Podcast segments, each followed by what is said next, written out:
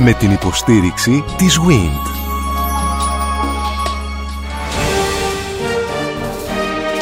Γνωρίζοντας την ιστορία μας. Η ελληνική διατροφή από την προϊστορία μέχρι σήμερα. Μια σειρά ραδιοφωνικών ντοκιμαντέρ στον Sky 100,3. Καλώς ορίσατε, αφηγούμαστε την ιστορία της διατροφής στην Ελλάδα. Προτείνω ότι πρέπει να κάνουμε έναν ακόμη σταθμό, αγαπητοί φίλοι, αγαπητές φίλες, να δούμε μία παράμετρο της ελληνικής διατροφής με τον τίτλο «Πολίτικη κουζίνα». Καλώς το καταλάβατε. Αναφέρομαι στην Κωνσταντινουπολίτικη κουζίνα, οι ρίζες της οποίας είναι προφανώς στους Μεγαρίς το 7ο αιώνα π.Χ. αλλά που επηρεάζεται από την κλασική Αθήνα, στη συνέχεια εμπλουτίζεται από την Βυζαντινή Αυτοκρατορία των χιλίων χρόνων, περνάει μέσα από την Οθωμανική επιρροή ή και ταυτοχρόνως επηρεάζει και τους Οθωμανούς και καταλήγει να είναι η πολίτικη κουζίνα. Όσοι ζήσατε, αναφέρομαι στον πληθυσμό των γηγενή, τους αυτόχθενες Έλληνες, αρχές δεκαετίας του 50 ή του 60 που ήρθαν κυνηγημένοι από τους Τούρκους και όσοι περισσότερο ζήσατε μαζί τους με Κωνσταντινουπολίτες μετά το 74 από την Κυπριακή εισβολή που ήρθαν πάλι κυνηγημένοι αλλά όχι σε σχέση με τους διοχθέντες το 60 ή το 55 με το πογκρόμ των Τούρκων θα γνωρίζετε ασφαλώς την αστική αντίληψη των Κωνσταντινουπολιτών. Εάν με την προσφυγιά της Μύρνης ήρθε ο πολιτισμός των Ιώνων, αυτών των κατοίκων των Ελλήνων οι οποίοι έζησαν για πολλούς αιώνες και πολλές χιλιετίες στα παράλια της Μικράς Ασίας ή στον Πόντο, με τον ερχομό των Ελλήνων της Κωνσταντινούπολης εμπλουτίστηκε η ελλαδική κοινωνία και κυρίως η αθηναϊκή κοινωνία με μια αστική αντίληψη των Κωνσταντινουπολιτών αστών. Εκείνα τα χρόνια η ελληνική κοινωνία γνώρισε την Κωνσταντινουπολίτικη έκφραση μέσα από ένα βιβλίο. Το βιβλίο αυτό είναι το περίφημο βιβλίο της Λοξάνδρας που αφηγείται την ιστορία της γιαγιάς Λοξάνδρας το οποίο έγραψε η Μαρία Ιορδανίδου. Αείμνηστη σήμερα, το έγραψε κάπου σε αρχές του 60 και αφηγήθηκε το πώς ζούσαν οι Κωνσταντινουπολίτες μέσα από τη ματιά μιας γυναίκας, μιας εμβληματικής γυναίκας όπως ήταν η Λοξάνδρα, που η Λοξάνδρα είναι όλη η πόλη μαζί. Είμαι στην πολύ ευχάριστη θέση και με πολύ χαρά να σας ανακοινώσω ότι έχουμε μαζί μας την σύγχρονη Λοξάνδρα. Είναι η κυρία Σούλα Μπόζη, πολυγραφότατη Κωνσταντινουπολίτησα, επί της ουσίας μακροχωρήτησα από το μακροχώριον το Βυζαντινό εβδομών είναι η γυναίκα εκείνη η οποία έχει γράψει πολλά πράγματα για την πολίτικη κουζίνα και ενδεχομένως να ενέπνευσε και τον Τάσο Μπουλμέτη στην εμβληματική ταινία του Τάσου Μπουλμέτη του σκηνοθέτη που αναφέρεται στον διωγμό των Ελλήνων αρχές δεκαετίας του 60 όταν από τις τουρκικές αρχές εκλήθησαν οι ελληνικής καταγωγής οι έχοντες στην ελληνική υπηκότητα Κωνσταντινοπολίτες να φύγουν, να εγκαταλείψουν πάρα αυτά τη ζωή τους, τα υπάρχοντά τους, την πόλη τους, τη γενέτειρά τους, να εγκαταλείψουν τη ζωή τους εν ολίγης, μέσα σε ένα 24ωρο, παίρνοντας απλώς μία βαλίτσα με τα όσα υπάρχοντα, με όσα ρούχα μπορούσαν να βάλουν μέσα σε αυτήν την βαλίτσα. Σε αυτήν λοιπόν την ταινία ο Τάσος Μπουλμέτης μας μεταφέρει στην αστική αντίληψη των Κωνσταντινοπολιτών που είναι γύρω από ένα τραπέζι. Αυτό το περίφημο πολίτικο τραπέζι. Το περιεχόμενο του οποίου είναι πια θρύλος και η κυρία Σούλα Μπόζη είναι πολυγραφότατη επί του περιεχομένου της πολιτικής κουζίνας. Αυτό λοιπόν θα συζητήσουμε σήμερα κυρίες και κύριοι, μια παράμετρος στην αφήγησή μας. Δεν μπορεί κανείς όταν αφηγείται την ιστορία της ελληνικής διατροφής να μην σταθεί σε ένα σημείο, επαναλαμβάνω, σταθμός που είναι η πολιτική κουζίνα. Ευχαριστώ πάρα πολύ για την παρουσία σας. Χαίρομαι που βρίσκομαι μαζί σας. Να είστε καλά σε αυτόν τον κύκλο εκπομπών του Sky. Θα ήθελα παρακαλώ να αυτοσυστηθείτε. Πώς θα σας παρουσιάζω, συγγραφέα ή όπως αλλιώς θέλετε εσείς. Κοιτάξτε, εγώ ξεκίνησα την καριέρα μου ως ειδική επί των υφασμάτων της προβιομηχανικής περίοδου, δηλαδή όπως είναι το υφαντό, το κέντημα, το σταμποτό και ειδικά ειδικεύομαι στα οθωμανικά υφάσματα, τα οποία τα βλέπω όμως από την πλευρά της γυναικείας εργασίας. Και βέβαια όλα αυτά τα πολύ τιμητικά που αναφέρατε για την πολίτικη κουζίνα, τα οποία μπορούμε να τα δούμε σε δύο πλαίσια. Είναι το δικό μου προσωπικό DNA, κυρία Ναι. Μπόζη. Αυτό που νιώθω, αυτό που είμαι, αυτό που βίωσα, αλλά κυρίως μένω σε αυτό που είμαι. Ναι, ε, δηλαδή την κουζίνα της σπιτική, όπου εκεί η πολίτησα νοικοκυρά θριάμβευσε. Δημιούργησε καταπληκτικά πιάτα. Και από την άλλη είναι πάλι η πολίτικη κουζίνα των καπηλιών και των εστιατορίων, που και εκεί αφεντικά ήταν η Ρωμιοί. Το πάνω χέρι είχαν οι Ρωμιοί. Δηλαδή σε αυτά τα δύο σκέλη μπορούμε να την μελετήσουμε την πολιτική κουζίνα. Και βέβαια επειδή στη σπιτική της μορφή πάλι είναι μια γυναικεία εργασία, αυτό ήταν ε, το κίνητρο που με όθησε να ξεκινήσω και να μελετήσω κάτι πάρα πολύ οικείο για μένα, γιατί και στο πατρικό σπίτι και οι θιάδες και οι γειτόνισσες, στο μακροχώριστο πέρα, Στο στο Παλαιοφάλιρο Βόσπορο. στην Αθήνα. Α, και στην Αθήνα βεβαίως. στο Παλαιοφάλιρο Στη Νέα πάτε Σμύρνη, σε ναι. πολίτικο σπίτι, τον ίδιο τρόπο παρουσίασης φαγητού γύρω από ένα τραπέζι όπου συγκεντρώνεται η οικογένεια, οι φίλοι για να συμφάγουν, αλλά δεν είναι μόνο για τον κορεσμό της πείνας. Είναι για να βρεθεί η οικογένεια γύρω από ένα τραπέζι. Αυτό νομίζω ότι είναι το πολύ σημαντικό και ίσως πρέπει να το τονίσουμε διπλά γιατί στις μέρες μας κάπου έχει χαθεί. Προφανώς θα κάνουμε την παρουσίαση των εδεσμάτων με λεπτομέρειες, κυρία Μπόζη, αλλά πίσω από κάθε έδεσμα και πίσω από κάθε συνδυασμό και πίσω από κάθε πιάτο μεζέ κρύβεται μια ολόκληρη αντίληψη που πατάει πάνω σε δομές μιας κοινωνίας. Ναι. Και ε, μιας πολύ γερής παράδοσης. Θα ήθελα εδώ να αναφέρω το εξής. Ήδη, όπως προαναφέρατε, από τους μεγαρείς ως τις μέρες μας, υπάρχει ένας χρόνος σε βάθος που βλέπουμε ότι έφτασε στο αποκορύφωμά της ειδικότερα τον ε, 19ο, τον 20ο. Βέβαια στην πόλη τώρα τον 21ο αιώνα η πολίτικη κουζίνα τίνει να εκλείψει. Αλλά όπου γης πολίτικο σπίτι πιστεύω ότι θα συνεχίσει πάντα αυτή η παράδοση. Μου το έλεγαν κάποιοι Τούρκοι προσκεκλημένοι στο τέλος της δεκαετίας του 90 όταν ήρθαν να επισκεφθούν την Αθήνα για τους οποίους οργάνωσα ένα δείπνο σε ένα πολίτικο εστιατόριο στο Κάπρι που δεν υπάρχει πια, στο παλιό Φάληρο. Μάλιστα. Μια πολυπληθής ομάδα Τούρκων, Κωνσταντινουπολιτών, οι οποίοι έτρωγαν με δάκρυα και μου έλεγαν ότι αυτός ο δίσκος, ο πρώτος δίσκος που βγαίνει με τα ορεκτικά δεν υπάρχει πια στην Τουρκία. Και το βασικό ήταν ότι μου λέγαν φύγατε εσείς και χάθηκε η αντίληψη του πολίτικου εστιατορίου.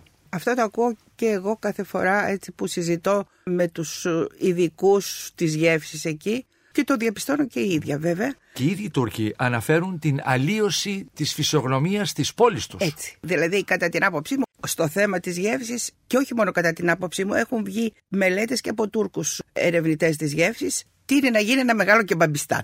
Άλλωστε και εδώ στην Αθήνα συναντώ νέους και νέες που μου λένε πω πω εκείνο το καταπληκτικό κεμπάπι ξέρω εγώ Αδάνων. Είναι τουρκική κουζίνα όμως. Τουρκική κουζίνα, άλλωστε είναι της πόλης των Αδάνων, δεν είναι της Κωνσταντινούπολης. Ναι. Εμείς αναφερόμαστε στην πολιτική, κουζίνα. ναι. Την κουζίνα των Ρωμιών της πόλης. Ναι. Όταν λέμε Ρωμιός, κυρία Μπόζη, γιατί εμείς αυτό προσδιοριζόμαστε οι Κωνσταντινούπολίτες Ρωμία. στα τουρκικά και στα οθωμανικά ήταν η Ρουμ, Ρουμί, η περιοχή των Ρωμιών της Ανατολικής Ρωμαϊκής Αυτοκρατορίας, της οποίας πρωτεύουσα ήταν η Κωνσταντινούπολη με τον Κωνσταντίνο. Και έτσι είναι καθορισμένα τα πράγματα. Αλλά βλέπω ότι δίνετε κι εσείς μια έμφαση στο Ρωμιός. Είμαι πανευτυχής και πάντα το υπογραμμίζω έτσι και με μεγάλα γράμματα ότι είμαι Ρωμιά και πολίτησα. Λοιπόν, ως Ρωμιά και ως πολίτησα έχετε γράψει μια σειρά βιβλίων. Δεν είναι η στιγμή τους, θα τα πούμε αυτά, τα κουβεντιάσουμε όπως εξελίσσεται η συζήτησή μας. Θα ήθελα λοιπόν να εξηγήσουμε στο ακροατήριό μας ότι εσείς θα αναφερθείτε και θα μας παρουσιάσετε με όλα τα εδέσματα και ό,τι ιστορία κρύβουν όλα αυτά την πολίτικη κουζίνα και όχι την τουρκική κουζίνα. Όχι. Καμία σχέση με την τουρκική. Η πολίτικη λοιπόν. Ναι, κοιτάξτε, η πόλη, η Κωνσταντινούπολη εννοώ, έτυχε να είναι ιστορικά η πρωτεύουσα δύο πολύ μεγάλων αυτοκρατοριών, της Βυζαντινής και της Οθωμανικής.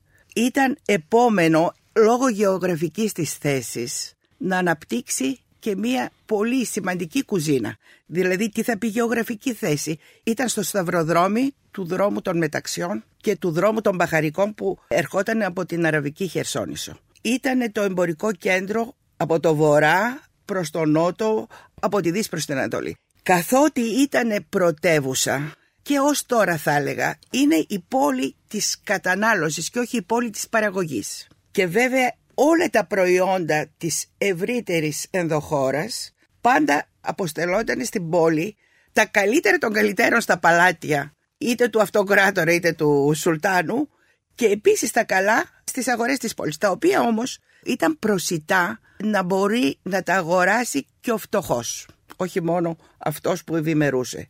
Υπήρχε και υπάρχει αυτή τη στιγμή μια φοβερή ποικιλία πρώτων υλών. Δηλαδή για να φτάσουμε στο πιάτο που μαγειρεύουμε ή που σερβίρουμε πρέπει να δούμε πρώτα πώς ήταν οι αγορές, ποια ήταν τα προϊόντα, εάν μπορεί να τα αγοράσει ο καθένας. Επιπλέον η πόλη είχε το πολύ φοβερό προτέρημα της μεγάλης εφορίας του ψαριού. Δηλαδή υπάρχει η διαδρομή από τη Μεσόγειο προς τον Εύξηνο Πόντο κάποιων ομάδων ψαριών. Όπως; Όπως είναι η Παλαμίδα. Η Παλαμίδα. Εγώ θέλω, όπως θα μας δείτε τα ιστορικά στοιχεία, Ναι. κυρία Μπόζη, να τα διανθίζετε και με τα ίδια τα προϊόντα. Ναι. Είναι η οτοκία η περίφημη. Όταν ξεκινάει η, Η Παλαμίδα, Παλαμίδα μπαίνει από τον Ελίσποντο από τον Ελίσποντο και και- κάνει πορεία προς τη Μαύρη Θάλασσα. Ναι, κάνει μία πορεία προς τη Μαύρη Θάλασσα. Αλλά δεν είναι μόνο η Παλαμίδα, είναι το σκουμπρί. Από το Ε, Αιγαίο και το Σκουμπρί. Βεβαίως, από κάτω, από τη Μεσόγειο. Ε, δηλαδή έτσι. Ναι, Μεσόγειος, Αιγαίο, Δαρδανέλεια. Δαρδανέλεια και Μάλιστα. ανεβαίνει πάνω στον πόντο. Τη διαδρομή του Ιάσονα κάνει. Ακριβώς.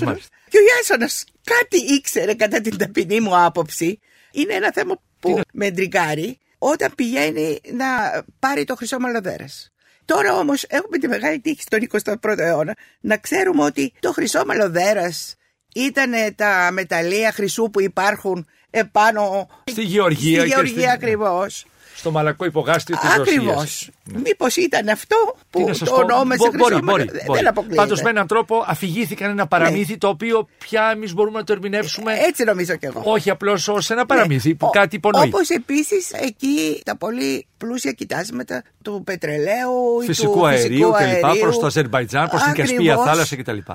Λοιπόν, όλοι αυτοί οι μύθοι που πάρα πολύ ωραία τους διδαχτήκαμε και στα σχολεία μας και τους θυμόμαστε ως τώρα, νομίζω ότι έχουν ένα πραγματικό αντίκτυπο. Πάντως όλα αυτά συμβαίνουν σε αυτό ακριβώς το σημείο που λέτε πολύ ωραία τεκτονικά όπως δημιουργήθηκε ο Βόσπορος. Ακριβώς, ο οποίος έχει βέβαια και δύο αντίθετα ρεύματα, ε, έχετε υπόψη. Ναι.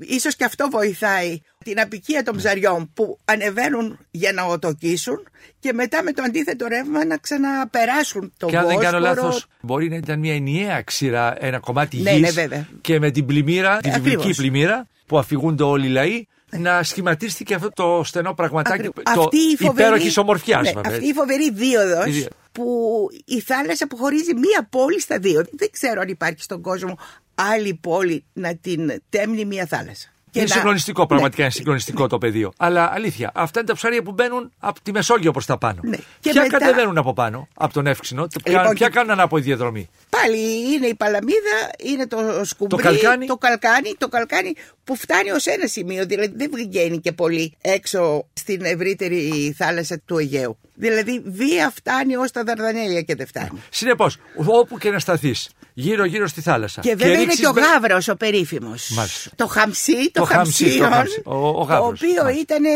πολύ μεγάλη πηγή πλούτου για όλο τον πόντο. Και τους πόντιους βέβαια, αλλά και όλες τις άλλες χώρες που γυτνιάζουν με τον εύξηνο πόντο. Ο οποίος στην αρχή ονομαζόταν Άξενος. Αλλά όταν τον κατοικούν στην πορεία οι ελληνικές απικίες, από Άξενος γίνεται εύξηνος. Και εμείς τον ξέρουμε σήμερα εύξηνο. ως εύξηνο πόντο. Αλλά αυτό ακριβώς το παραδεισένιο περιβάλλον, Ω- όντως παραδεισένιο. με όλη αυτή την θεϊκή αυθονία που κάνει τους ανθρώπους να θέλουν να σιτιστούν από ψάρια, να πετάξουν μια μπετονιά τώρα, ας πούμε τώρα ή όπως ψάρευαν κάποτε, και να ψαρέψουν σε όλες τις εποχές του χρόνου. Ακριβώς. Έχουμε πάρα πολλές καταγραφές από ταξιδιώτες. Εγώ έρχομαι στην περίοδο της Οθωμανοκρατίας. Ξένους, οι οποίοι μας λένε ότι τα σπίτια που βρίσκονται στις δύο πλευρές του Βοσπόρου, πάνω στο γυαλό, από τα παράθυρα κατεβάζουν ένα καλάθι στη θάλασσα και το ξαναανασύρουν γεμάτο ψάρια.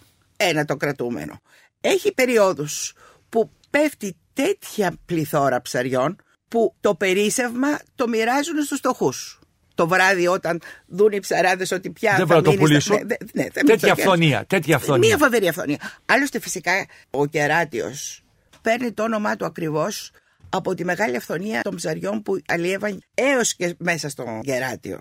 Έχουμε μια άλλη μαρτυρία που εμένα με καταγοητεύει επίσης. Ο κεράτιος κόλπος να εξηγήσουμε είναι ο κόλπος ο οποίος σχηματίζεται στο ευρωπαϊκό τμήμα Ακριβώς, της, ναι, για όσους δεν το της γνωρίζουν, Τουρκίας ναι. και της Κωνσταντινούπολης. Και ο Ακριβώς. κεράτιος κόλπος χωρίζει Την περιτυχισμένη Κωνσταντινούπολη από το πέραν. Από το πέραν. Που ήταν Το απέναντι Γαλατά και το- ακριβώς στο ακριβώς. Γαλατά και το πέραν, στο οποίο ο Γαλατά ήταν και οι Ιταλοί της εποχής εκείνης. βέβαια, πριν το- Ναι, ναι, Γενουάτες και. Ακριβώς. Δηλαδή την Βενετοί περίοδο του, κλπ. Βυ- του, τη Βυζαντινή είναι η 13η Ρεγιώνα στην οποία από τον 13ο αιώνα και μετά δίνουν προνόμια να κατοικήσουν οι Γενουάτες. Μετά την πρώτη άλωση, οι συνέπειες της ναι. αλώσεως από τις σταυροφορίες όταν πήγαιναν για το Και για τα βέβαια δεν Ιεροσόλυμα. υπάρχει ακόμα το πέρα. Το πέρα είναι αλσίλιο, ένας απέραντος λόφος πολύ γοητευτικός αλλά δεν κατοικείται. Δηλαδή αρχίζει και κατοικείται μετά το 1550 όταν ο Σουλεϊμάνο Μεγαλοπρεπής υπογράφει πρώτη φορά με τον Φρανσουά της Γαλλίας μία συμφωνία και επιτρέπει στον ε, Γάλλο πρέσβη από το Γαλατά κάτω που είναι η πρεσβεία του να κάνει εξοχικό επάνω στην περιοχή όπου είναι οι αμπελώνες. Έτσι ονομάζεται το πέρα. Μάλιστα. Εκτός από τα αλσίλια έχει και αμπέλια. Και έτσι ξεκινά με πρώτο το Γάλλο πρέσβη και μετά δίπλα κτίζονται άλλα μικρά σπίτια από τους ε, μεταφραστές και ε, οι μεταφραστές είναι καθολικοί κυκλαδίτες. Από την Τίνο κυρίως. Ο πρώτος επικισμός Ο του πέραν. πρώτος, ναι. Και μετά συνεχίζουν και οι άλλες πρεσβείες και οι προύχοντες κάποιοι φαναριώτες οι οποίοι συνδιαλέγονται με το παλάτι και με τις ξένες πρεσβείες. Αρχίζουν και κτίζουν και αυτοί τα αρχοντικά τους και ακολουθούν και κάποιοι άλλοι και έτσι δημιουργείται η αστική ευρωπαϊκή κοινότητα με πρωτεργάτες τους Ρωμιούς πάλι. Δηλαδή η εξέλιξη αυτής της νέας κοινότητας πολεοδομικά προχωρά με την εξέλιξη την κοινοτική των Ρωμιών. Πολύ ενδιαφέρον. Είναι το λεβαντίνικο κομμάτι της πόλης. Ακριβώς, ακριβώς. Τα κατάλοιπα του οποίου συναντάμε ακόμη όσα έχουν διασωθεί από την λέλαπα Ναι. της ανοικοδόμησης και εκεί Ακριβώς. δυστυχώς. Ναι. Τώρα ξεφύγαμε λίγο από το πειράζει, φαγητό, δεν πειράζει, αλλά δεν πειράζει. Ναι. υπάρχει και μια τέτοια ιστορική εξέλιξη. Άρα είμαστε στην αυθονία των ψαριών, μας είπατε. Είμαστε στην αυθονία των Ναι, ψαριών. γιατί η θάλασσα είναι χαρακτηριστικό στοιχείο για τη ζωή του Κωνσταντινούπολίτη. Α, οπωσδήποτε. Είναι άμεσα συνδεδεμένος με τη θάλασσα. Εγώ Ακόμη και οι Οθωμανοί, όταν φτάνουν πια, να θυμίσουμε ότι οι Οθωμανοί εισβάλλουν στην Ανατολία, στη Βυζαντινή Αυτοκρατορία το 1071 Με το- με τη το μάχη του Ματζικέρτ. Ματζικέρτ. Μάλιστα. Τότε έρχονται τα πρώτα φύλλα, μπαίνουν μέσα οι Οθωμανοί και ένας κλάδος τους οι Οσμανλίδες καταλήγουν, στατοπεδεύουν ναι. στην Προύσα. μετά τους Ελτσούκους. Και αυτή πια, όταν μπαίνει ο Μωάμεθ ο πορθητής στην Κοιτάξτε, πόλη, αυτή όμως- έχει εξοικειωθεί πια με το περιβάλλον, έτσι δεν είναι; Έχει, εξοικειωθεί και με τους Αλλά εδώ Βυζαντινούς. Πρέπει να πούμε και κάτι άλλο. Η Προύσα είναι η πρώτη πρωτεύουσα. Μετά ε, είναι η Αδριανούπολη η δεύτερη πρωτεύουσα. Των Και- Οθωμανών. Και η Π- Κωνσταντινούπολη είναι η τρίτη. Αλλά σε αυτή την πορεία παντρεύονται πριγκίπισσες ε, Βυζαντινές, έχουν δηλαδή μια άμεση σχέση. Προσπαθούν να τους καλοπιάσουν, κυρία Μπόζη, οι Βυζαντινοί, να τους γαλιφάρουν λίγο. Ε, Ήταν ναι. και συνήθειες Ε, εποχής ε, εκείνες. έτσι, Ναι. ναι. Αλλά ε, εδώ πρέπει να τονίσουμε και κάτι άλλο. Όταν ο Μουάμεθ θα πάρει την πόλη, τα πρώτα 100 χρόνια όλες οι αλληλογραφίες με τον έξω κόσμο γίνονται στα ελληνικά. Δεν ξέρω αν είναι γνωστό αυτό στις μέρες μας. Ο οποίος επίσης μιλούσε ε, άπτεστα ελληνικά γιατί εικάζεται ότι η μητέρα του ήταν Ήτανε και... Βυζαντινή. Και βέβαια το πρότυπο είναι το βυζαντινό Το Βυζάντιο. πρότυπο. Όλη, η Όλοι Οθωμανική δείξη τα έχει πάντα. πατήσει πάνω στα Βυζαντινά. Ναι, Και εδώ βέβαια θα ξαναεπιστρέψω εγώ στον επισητισμό γιατί εκεί που στεγάζονται τα βυζαντινά ψαροπολία, τα τυροπολία, οι αγορές από το Εμίνονο, δηλαδή μεταξύ τις δύο γέφυρες ε, για όσους έχουν επισκεφθεί την πόλη από τη γέφυρα του Ούγκαπαν ως τη γέφυρα του Καράκιοι Οι γέφυρες που, Που ενώνουν, ενώνουν. που σου επιτρέπουν να κάνεις τον διάπλου τε να περάσεις τον κεράτιο κόλπο. Ναι, και να περάσεις από την περιτυχισμένη Κωνσταντινούπολη απέναντι στην ευρωπαϊκή περιοχή στο πέρα. Ανάμεσα σε αυτά τα δύο σημεία για 1500 χρόνια, κοιτάξτε είναι μια πόλη που αδιάλειπτα ζει 1500 χρόνια. Δηλαδή γι' αυτό αναπτύσσει και συγκλονιστικό, αυτή. μόνο που το ακούς, Ε, είναι ναι, συγκλονιστικό. δεν ξέρω πόσες πόλεις, αλλά ξέρω ότι σύμφωνα με τις γραφέ. Ω το 18ο αιώνα, τέσσερις είναι οι διασημότερες πόλεις ανά τον κόσμο, μεταξύ αυτών είναι και η Κωνσταντινούπολη. Ανάμεσα στις δύο γέφυρες στεγάζεται το χονδρεμπόριο. και των Βυζαντινών και στις ίδιες θέσεις στεγάζεται μετά επί Οθωμανών και στις ίδιες θέσεις ως τις μέρες μας. Ναι. Εκεί είναι τα χάνια, τα χάνια Ιστ- είναι ναι. οι- Εμπορικά κέντρα, τα εμπορικά μόλ της κέ- εποχής, τα τότε, τα τότε μόλ. αλλά τα οποία έχουν ένα συγκεκριμένο προϊόν. Δηλαδή είναι το χάνι του βουτύρου, των μπαχαρικών, η Ναι. Αιγυπτιακή αγορά.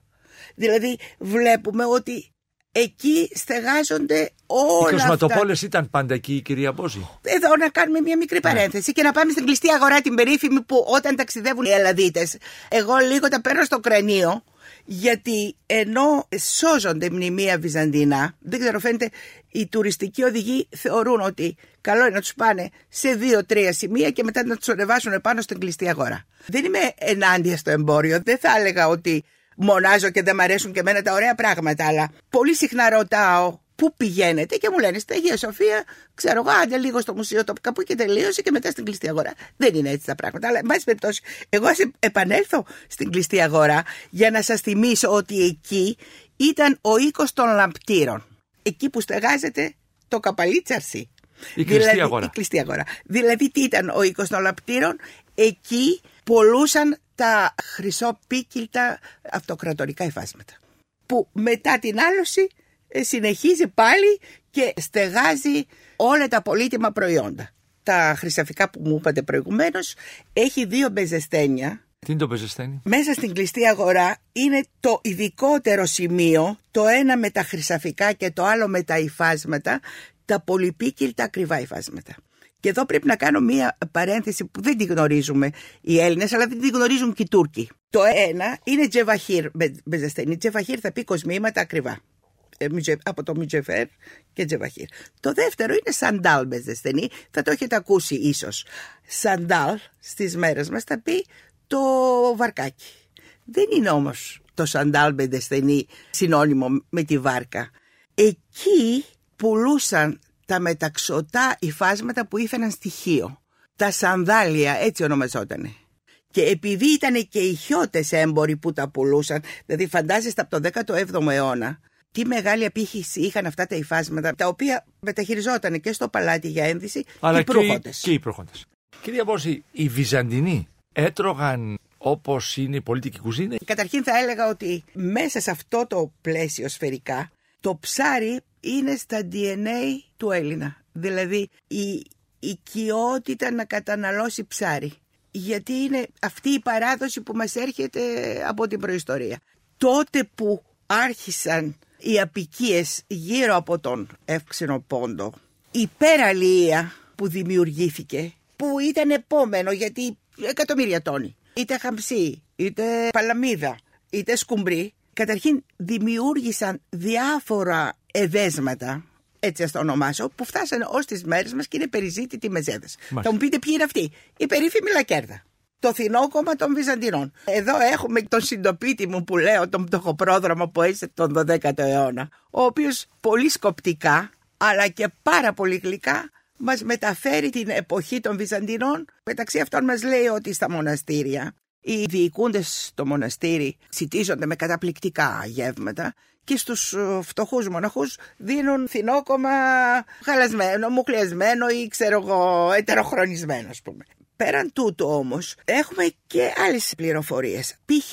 η αυθονία της Παλαμίδας όταν φτάνει στην Προποντίδα στην Κίζικο τυπώνουν νόμισμα από τα πρώτα νομίσματα που έχει Την εικόνα την της, εικόνα ε. της Παλαμίδας. Από την άλλη, ο Πλίνιος μας λέει ότι ο Μέγας Αλέξανδρος με τη στρατιά του όταν πηγαίνει να περάσει στην Μικρά Ασία πέφτει πάνω σε ένα φοβερό κοπάδι παλαμίδας. Και δεν καταφέρουν με φωνές και ιαχές να ανοίξουν δίωδο για να περάσει το στράτευμα. Και αρχίζουν και χτυπάνε με τα κουπιά Ραβιά, τα και, κουπ- ναι, ναι, για να καταφέρουν να φοβήσουν την παλαμίδα. Είναι να τόσα περα- πολλά τα κοπάδια. Ακριβώς. Είναι Ναι. μία απίθανη κατάσταση. Λοιπόν, πολλά εδέσματα όπως είναι ο Τσίρος, όπως είναι η Λακέρδα. Η Λακέρντα την ονομάζουν οι Ρωμαίοι. Άρα η πολιτική κουζίνα διαμορφώνεται στα χρόνια του Βυζαντίου ή Α- λίγο μετά; Από πριν, κορυφώνεται βέβαια στο Βυζάντιο, κάθε περίοδος προσθέτουμε και κάτι καινούργιο. Ναι. Στα χρόνια της Άλωση, όταν ήρθαν οι Οθωμανοί και έφεραν τις δικές τους συνήθειες, Η- φέρανε, φέρανε την κρεατοφαγία. Οι Οθωμανοί φέρανε την κρεατοφαγία, ναι. Κοιτάξτε, και το ρύζι, γιατί είναι παραδόσεις που έρχονται από, Απ' την Ασία, Κίνα. απ- Είναι απ' την πολύ- Κεντρική Ασία. Ναι, είναι πολύ πιο εύκολο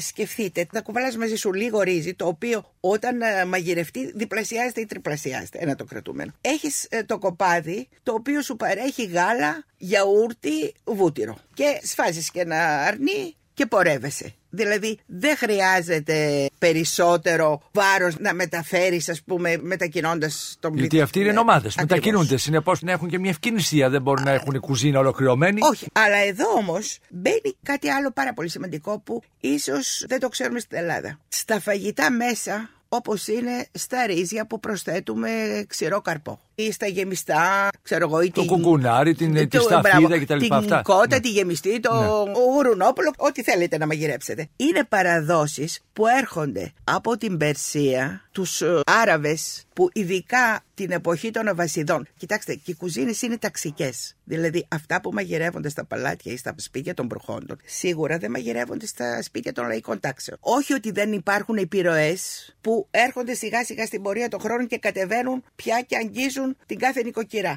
Στο ξεκίνημα όμως πάντα παρατηρούμε ότι οι παραδόσεις των Αράβων γιατί έχουμε τον 10ο και 11ο αιώνα βιβλία γιατρών, γιατί τότε δεν είναι βιβλία μαγειρικής. Γραμματείες οποίες λένε τα τάδε φαγητά, τα τάδε προϊόντα κάνουν καλό για την υγεία αποφύγετε το ΑΒΓ. Δίνουν οδηγίες ναι, από τότε, συνεπώς. Και έχουμε τέτοια τετράδια των αβασιδών κάποιοι γιατροί που σώζονται στι μέρες μας τα χειρόγραφά τους και βλέπουμε ότι έρχονται οι ξηροί καρποί, διάφορα μπαχαρικά, όλα αυτά και ενσωματώνονται στην πορεία στο Οθωμανικό παλάτι. Έρχεται όμως και κάτι άλλο που επειδή πολλές φορές με ρωτούσανε για τον μπακλαβά π.χ. Ο μπακλαβάς είναι ένα γλύκισμα της Μέσης Ανατολής, πάλι των παλατιών. Υπάρχει και στις χιλιές και μία νύχτα. Όλος αυτός ο πλούτος με τους ξηρούς καρπούς και τα σωροπιαστά γλυκά, τα οποία καταφθάνουν πάλι στο παλάτι και πηγαίνουν μετά στους προύχοντες. Οι προύχοντες μπορεί να είναι Οθωμανοί, μπορεί να είναι φαναριώτες, οι οποίοι ήταν οι μεταφραστές και οι γιατροί στο παλάτι κλπ. Οι δραγουμάνοι τους. Οι δραγουμάνοι τους.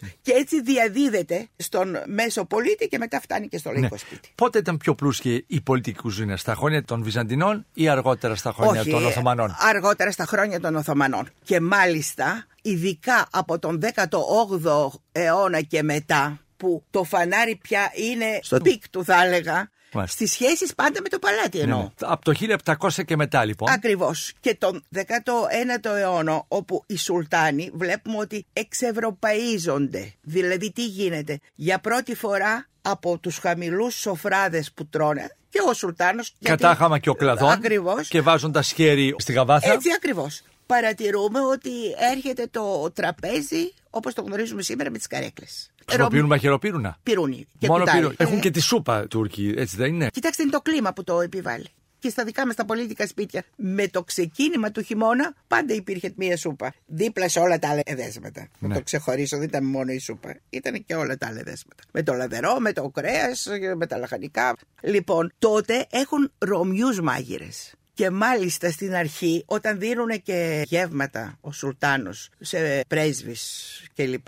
Είναι τα δύο μεγάλα ξενοδοχεία της πόλης, το Πέρα Παλάς και το Κατλιάν, όπου στην αρχή νίκιαζαν σερβίτσια. Αργότερα, στα τέλη του 1880, στέλνει δύο τελετάρχες που είναι και αυτοί Ρωμιοί στη Γαλλία για να αγοράσουν σερβίτσιο για το παλατιανό τραπέζι. Και βλέπουμε σιγά σιγά που εξευρωπαίζεται θα λέγαμε. Και μάλιστα ο Σκαρλάτος Βυζάντιος στο τρίτο μου έργο του μας δίνει φοβερές πληροφορίες. Μεταξύ αυτών μας λέει ότι η πολίτικη κουζίνα έχει συγκεράσει την ευρωπαϊκή και την ανατολίτικη. Εκεί που μαγειρεύουν κοτολέτες έχουν δίπλα και ρεβίθι με ρύζι παραδείγματος χάρη. Αλλά εδώ εγώ θέλω να αναφερθώ και σε κάτι ακόμα πιο ενδιαφέρον. Είναι τα τετράδια συνταγών των γυναικών της πόλης. Οι Ρωμιές και άλλες εθνότητες πιθανότατα κρατούσαν ένα τετράδιο όπου γράφανε ό,τι φαγητό συζητώντας με τις φίλες τους ή ό,τι γλύκισμα όταν επισκεπτόταν η μία το σπίτι της άλλης. Από πότε είναι αυτά, Από τον 19ο αιώνα.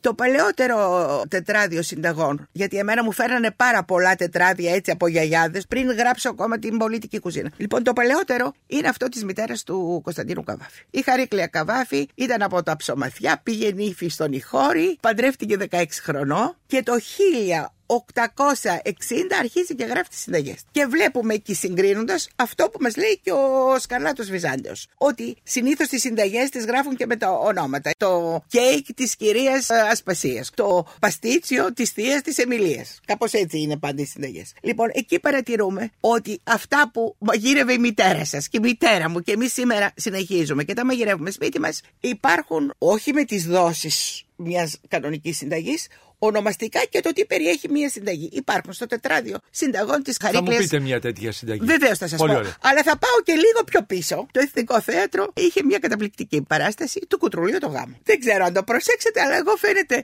λόγω εθισμού σε αυτά τα θέματα. Κάποια στιγμή ο πατέρας της ηρωίδας, μέσα σε εκείνες τις σύντριγε, τις φοβερές κλπ., λέει: Μου κάνετε σύμβρα στο σηκώτη. Και εγώ κρατάω το στόμα μου με το χέρι μου να μην πω.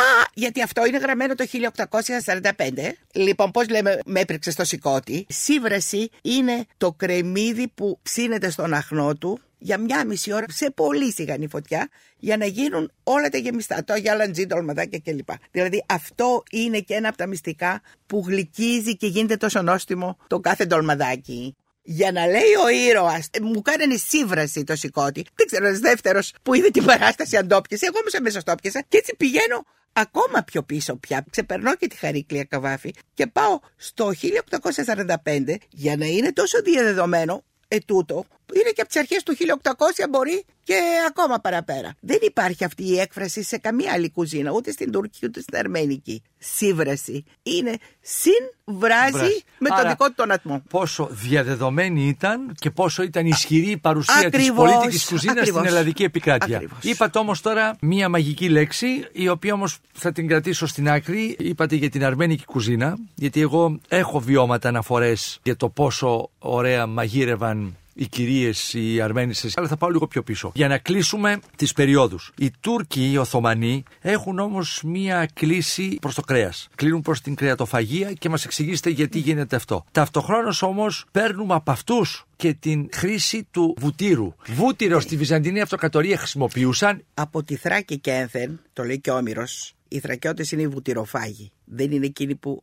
μαγειρεύουν με λάδι. Γιατί; Γιατί όταν υπάρχει αυθονία κοπαδιών και στα Βαλκάνια και στην Ανατολία Το είναι βούτυρο. επόμενο. Το λάδι επίσης δεν υπάρχει σε όλη τη Μικρά Ασία και το τονίζω γιατί η Καπαδοκία παραδείγματος χάρη δεν έχει λάδι, δεν μαγείρευαν λαδερά. Οι Ρωμιοί, Ο οι πόντος χριστιανοί. αποκλείεται. Ο πόντος βούτυρο. Είναι τα Μάλιστα. παρχάρια επάνω με όλα τα κοπάδια. Στα οροπέδια πάνω που έχουν Μα, βέβαια, δυνατό βούτυρο. Καταπληκτικό τυρί, καταπληκτικό βούτυρο. Μαγειρεύουν με βούτυρο. Το ίδιο πράγμα συνέβαινε και στην πόλη και μάλιστα εγώ θυμάμαι και τη μητέρα μου και σίγουρα και η δική σας η μητέρα και όλοι ετοίμαζαν κάθε φθινόπωρο το βούτυρο που θα το μεταχειριζόταν για τα μαγειρευτά φαγητά, για τις πίτες κλπ.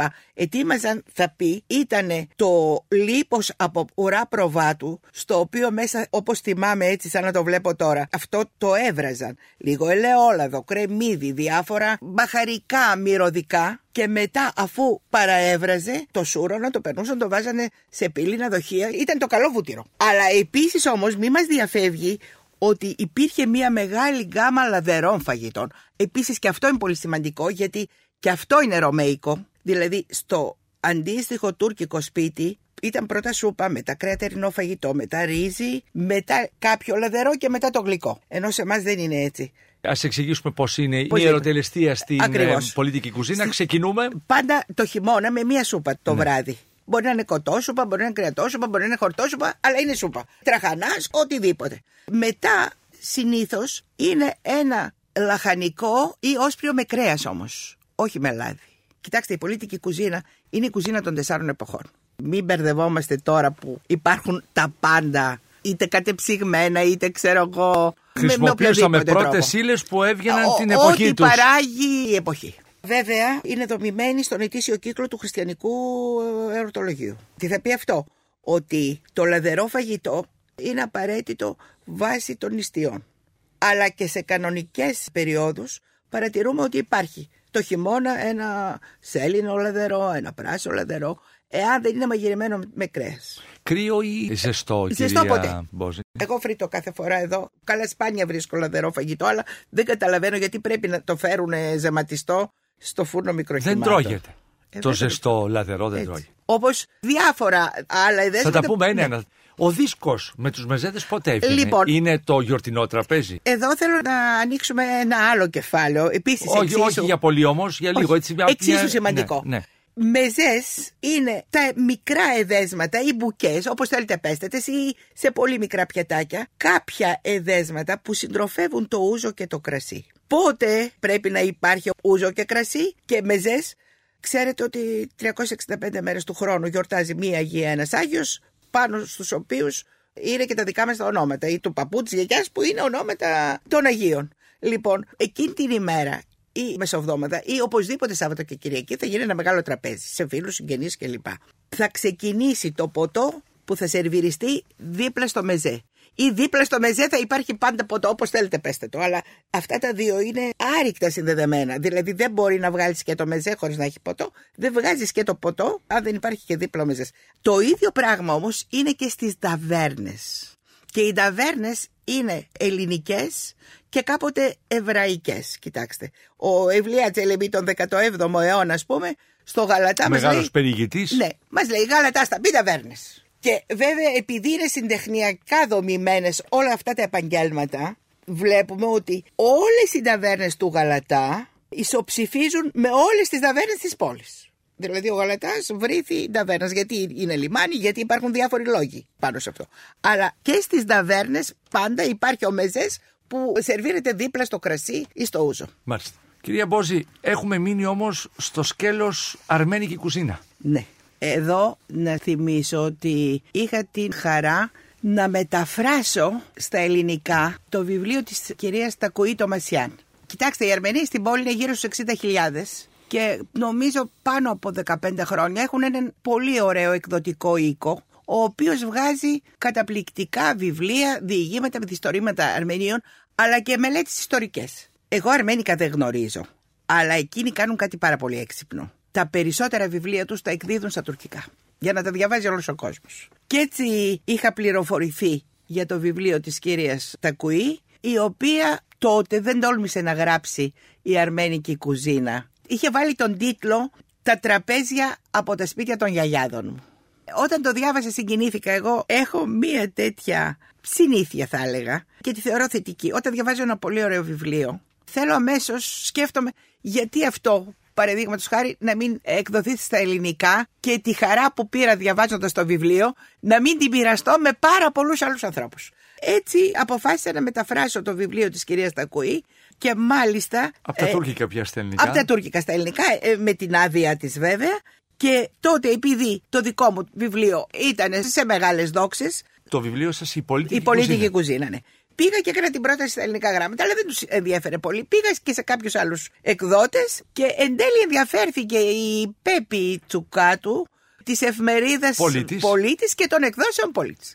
Και κάναμε ένα πάρα πολύ ωραίο βιβλίο και καλέσαμε και την Είναι κυρία. δικιά μας. Χωρίς να είναι Κωνσταντινοπολίτησα στην καταγωγή. ναι, αλλά είναι δικιά αλλά, μας. Τη ε, θεωρούμε μπράβο, δική μας. ακριβώς. Την κυρία Τσουκάτου. βέβαια. Πάρα πολύ αγαπητοί φίλοι. Λοιπόν, παρουσιάσαμε εδώ το βιβλίο, καλέσαμε και την κυρία Τομασιάν, το οποίο βιβλίο, όπως μου έλεγε, είχε δημιουργήσει πολύ μεγάλο θετικό ενδιαφέρον και στην πόλη. Και είχα ακούσει και από φίλους Τούρκους διανοούμενους που είχαν δακρύσει διαβάζοντάς το. Γιατί έθεσε πάρα πολύ ωραία την ιστορία τους, την εξόντωσή πονεμένη τους, την ιστορία πονεμένη. ακριβώς, με τις παραδόσεις Με τη γύρω χαρά από το της τραπέζι. ζωή που είναι το φαγητό, κυρία Ακριβώς, Μπόζη, να με συγχωρείτε, ακριβώς. αλλά είναι η Έτσι, χαρά της ε, ζωής. Είναι, δεν το αρνούμε. Ναι.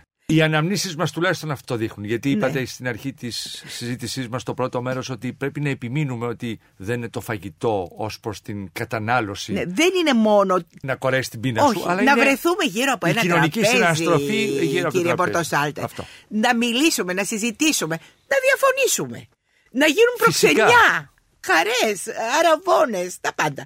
Όλα αυτά, άλλωστε η ίδια η ζωή από τη γέννα ως το θάνατο πάντα τελειώνει με ένα τραπέζι. Το θάνατο η μακαριά. Αλλά και στη γέννα, στα βαπτίσια. Αυτή την εικόνα πάντως την γύρισε με τον πλέον άψογο τρόπο. Εγώ δεν είμαι κινηματογραφικός κριτικός, ένας απλός θεατής είμαι και μάλιστα καταγόμενος και από την Κωνσταντινούπολη. Στην πολιτική κουζίνα ο Τάσος Μπουλμέτης. Ναι. Η, η απεικόνηση είναι η ιδανική. Αυτό είναι η Κωνσταντινούπολιτική ζωή και μάλιστα τι ωραία που τους βάζει εκεί τους ήρωές του περιμένοντας τον παππούδε που δεν θα ναι. έρθει. Ποτέ φυσικά εννοείται. Από Α, την ε, αλλά όλα αυτά- πόλη στην Αθήνα, αλλά έτσι ζουν, έτσι, ναι. ζει ο πολίτης που, ναι, που βιώνουμε και εμείς όλοι σαν πολίτες. Την Κυριακάτικη συνάντηση. Ακριβώς. Ή τη γιορτινή Ή τη συνάντηση. γιορτινή. Και έτσι πήρα μία εικόνα από την αρμένικη κουζίνα και μάλιστα στην Δυνατή πόλη. και η Αρμενία στην κουζίνα. Πολύ. Πού βασίζεται η αρμένικη κουζίνα, μια παρένθεση τώρα έτσι. Κοιτάξτε να δείτε, η αρμένικη κουζίνα της πόλης. Γιατί Πάντα της πόλης, ναι, ναι, υπάρχει σωστά. η μεγάλη παράδοσή τους στην Ανατολία που είναι του αγροτικού χώρου. Στην πόλη είναι το ψάρι επίσης και στους Αρμεναίους πολύ καθοριστικό. Το στην- φρέσκο ή το παστό; Το φρέσκο. Το φρέσκο. Μάλιστα. Είναι πολύ καθοριστικό στην δική τους ε, διατροφική παράδοση. Από την άλλη είναι τα όσπρια, είναι τα λαδερά που και αυτοί κάνουν καταπληκτικά γεμιστά και τυλιχτά, οι ντολμάδες και κάποιοι μεζέδες όπως και εμείς με βάση τα μύδια, τα βοσπορινά που δυστυχώς και αυτά πια μας τελειώνουν. Γλυκά και γλυκίσματα, γλυκά του κουταλιού. Δηλαδή είναι αρκετά, θα έλεγα περισσότερα τα κοινά μας με την αρμένικη κουζίνα παρά βέβαια με την Η Οθωμανική. εβραϊκή κουζίνα; Και η εβραϊκή κουζίνα Γιατί επίσης. αναφερθήκατε στις ταβέρνες. Ναι, και η εβραϊκή Τις κουζίνα, Κωνσταντινούπολιτικές, ναι. η οποία επίσης έχει στην δική της διατροφική παράδοση σημαντική θέση το ψάρι. Αλλά το κρέας ή τα γαλακτοκομικά κλπ. εκεί πρέπει να έχουν την σφραγίδα του ραβίνου. Δηλαδή να είναι επιτρεπτά προς βρόσιν και κατανάλωσή τους ή μη. Κάτι που δεν το έχουμε εμείς Ναι. ούτε οι Αρμενοί. Θέλω να σταθώ στο εξής. Σας διαβάζω πριν από 10 χρόνια έχετε γράψει ένα πολύ ωραίο κείμενο για την πολιτική κουζίνα σε ένα ένθετο της εφημερίδας Καθημερινή. Λέτε τα εξής, παρουσιάζοντας τα προϊόντα της ευρύτερης περιοχής, τα βούτυρα της Τραπεζούντας και της Ούρφας, το ποντιακό βούτυρο από τα ζώα που είχαν πάνω στα Και οροπέδια. νότιο-ανατολικά η Ούρφα μ, πάλι. Βόρεια Μεσοποδαμία. Μάλιστα. Η Βόρεια Μεσοποταμία. Στα σύνορα με το Ιράκ, λοιπόν. Ακριβώς. Τα άλευρα της Κρυμαίας και των παραδουνάβεων περιοχών, όπως μαζεύονταν. Τα βοηδή και τα πρόβατα της Θεσσαλίας, της Μακεδονίας και της Ποντιακής Ενδοχώρας. Το χαβιάρι και τα αλίπαστα της Ρωσίας. Η ζάχαρη και το ρύζι της Αιγύπτου. Ο καφές της Ιεμένης. Ο παστουρμάς της Κεσάριας. Η μαστίχα της Χίου. Το ελαιόλαδο του Αδραμητίου. Το Αδραμίτιον είναι στα βορειοδυτικά της Μικράς Ασίας. Το Ε, Έντρεμιτ Ναι, και το Ιβαλί. και το Αϊβαλί. Δύο Πολύ ωραία. πόλεις που γυτνιάζουν. Ναι. Οπότε είμαστε η άλλη πλευρά των νησιών του βορειοανατολικού Αιγαίου, οπότε και εκεί υπάρχουν ελαιόδεντρα. Είναι ένα κομμάτι, μια Κατά- γραμμή ναι, που είπατε επί των βέβαια. παραλίων που Έτσι. υπάρχει ελαιόδεντρο. Το ελαιόδεντρο του Αδραμητίου, της Μυτιλίνης και της Κρήτης, οι χουρμάδες της Βαγδάτης, τα σίκα και τα στιφίλια της Ιωνίας τροφοδοτούσαν νυχθημερών τις αγορές της πόλης. Της πόλης, ακριβώς. Κυρίες και κύριοι, εδώ θα σταματήσουμε. Η κυρία Σούλα Μπόζη είναι συγγραφέας, αφηγείται την πολίτικη κουζίνα, την περιγράφει, την αναζητεί, την ψάχνει και την παρουσιάζει στα γραπτά της.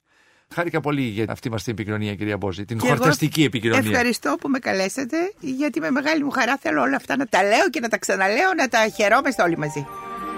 Εάν σας άρεσε το ραδιοφωνικό ντοκιμαντέρ που μόλις ακούσατε, μπείτε στο sky.gr κάθετος podcast και γίνετε συνδρομητής. Περιμένουμε όμως και τα σχόλιά σας ή ακόμα καλύτερα την κριτική σας στα iTunes. Η δική σας κριτική στα iTunes θα βοηθήσει και άλλους Έλληνες σε όλο τον κόσμο να ανακαλύψουν τα νέα podcasts του Sky και να γνωρίσουν την ιστορία μας. Κυρίες και κύριοι, γεια σας. Για την εκπομπή συνεργάστηκαν Παρουσίαση Άρης Πορτοσάλτε Παραγωγή Τζένι Ποπολίδου Επιμέλεια εκπομπής Αθανασία Χατζή Η ηχογράφηση και η τεχνική επεξεργασία έγινε από τους ηχολήπτες του Sky 100,3 με την υποστήριξη της WIND.